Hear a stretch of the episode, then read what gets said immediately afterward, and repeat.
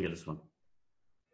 Hey guys, I'm Dr. Selene Parekh, the Fantasy Doctor with the fantasydoctors.com, and this is our NFL podcast. I'm joined by my co-host, Dr. Jesse Morris, down from Florida. How's it going, Jesse, tonight? It's going awesome. Excellent. Well, week one is right around the corner. We got about a week away from all the NFL games starting, and it should be some exciting games in week one.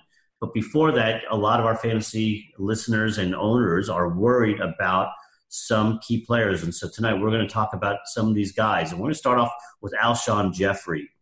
Had a cuff repair at the early part of the year of 2018. He's about 6 to 7 months into his recovery. We know rotator cuffs can be problematic. And for a receiver who really needs to be lifting his shoulder and going up and getting balls, this is problematic. And you and I have been talking about this in the early part of preseason that it was unlikely for him to be available. And we heard this week that it's likely he will not be available till middle of September. Are you worried about him? Yes.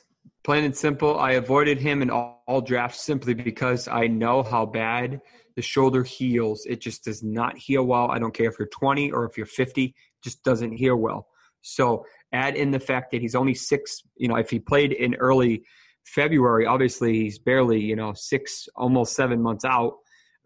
Rotator cuff, I give him a minimum of 8-9 months, probably closer to a year until they feel probably normal. And this is not someone you're asking to make these crazy catches and weird movements. And obviously we don't know how much wear and tear he had in there and how much repair he had done. But either way, it's going to take a long time. So I'm off him this year. I don't think he'll be very good at all this year. And I think that's going to trickle down to the rest of the Eagles as well. Yeah, absolutely. I did not. I stayed away from him as well. He was on the board on my draft board when we were doing the bench round. So and nobody was taking him. I think everybody's concerned, and for valid reason. Doug Baldwin, he's got this knee issue, and Pete Carroll had said, hey, listen, he's going to be ready to go. Baldwin says he's got this knee issue. He's only 80 to 85%. We don't really know even what it is. And he's saying that it's going to be bothering him throughout the entire season. That has me worried. And to me, it almost sounds like, and we haven't heard for sure, but it almost sounds like there might be some small meniscus issue going on here, or he may have a small plica, which is a fold in the knee causing pain. So from my perspective, I think he'll play, but I just don't think he'll be very effective. And obviously, he's voiced that. What's your level of concern? So I was trying to explain this to some people on Twitter, and sometimes that's a challenge with the limited characters and whatnot. But am I concerned a little bit? But I took this as a benefit because this is a top 15 wide receiver who's telling you he's not 100%. So that scares obviously a lot of people. But the fact that he's 85% and he basically said, I'm not going to get any better than 85%. Means that, yes, it's going to be something chronic and nagging, whether it's a meniscus or a plica or arthritis that's bothering or whatnot. Is he going to play all 16 games? I don't know. Probably not. Maybe, maybe 75% chance he does. But with the way that the Seahawks are lined up, they don't have really anybody else to throw to. They have Lockett. I don't think Brandon Marshall will even make the team. Carson's there. They don't have Jimmy Graham. Their tight end Dixon is out for week one already, maybe even week two with a groin/toe, I think.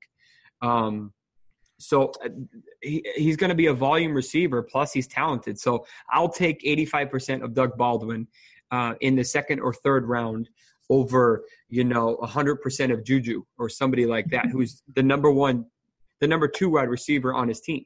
I'm not sure I would do that, but hey. Yeah, we'll see how. Maybe it was a bold move, but we'll see how it plays out. But I'm confident in Baldwin.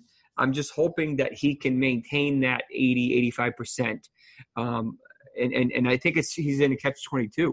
He's like, well, I know if I have something big done on it, I ain't going to play this year or right. Most of this year. So I have to kind of maintain and do what I can do to kind of like Burkhead, to do what I can do and just kind of status quo. I'm going to be in rehab. I'll probably take a couple of days off a week from practice and whatnot. Yeah. Well, to me, the biggest concern is that he is, we don't have a clear explanation of what's going on. number one. And number two, we haven't seen him yet. So to me, those are two big red flags for him. You know, Josh Gordon, you know, everybody knows I'm a Cowboy fan. Dez was in discussion with the Browns, and suddenly Josh Gordon comes back to life and is back in the NFL and has hopefully sorted out some of his mental health issues, which we know a lot of these guys go through. And kudos to him for making his way back into the NFL.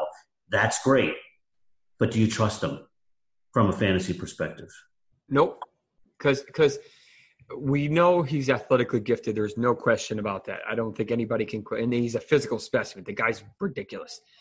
But the problem is he's one misstep away from banned. And I can't risk that in any of my leagues. Like, I'd rather take someone who's safer and may not have his upside, but I know if he says something stupid or if he – you know, sits down at the anthem or does something that's mundane and okay most of the time, but for him it may be too far. Or if the pressure gets too much and he's like, I just can't do it. I can't do it. And then you're out. It's, you know, so I just can't.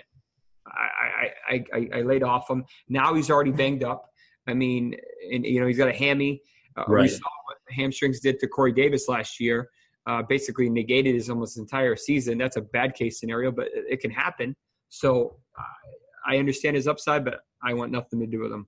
Yeah, I agree. I think that, you know, the mental health stuff aside, he's been away from the game for quite some time. Who knows what kind of shape he's kept himself in. He comes in the first week, he strains his hamstring.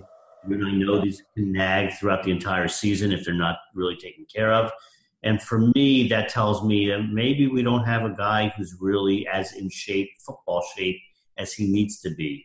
And so I steer away from him as well, and I'm concerned about him. Well, those are our wide receivers moving into week one that we're most worried about.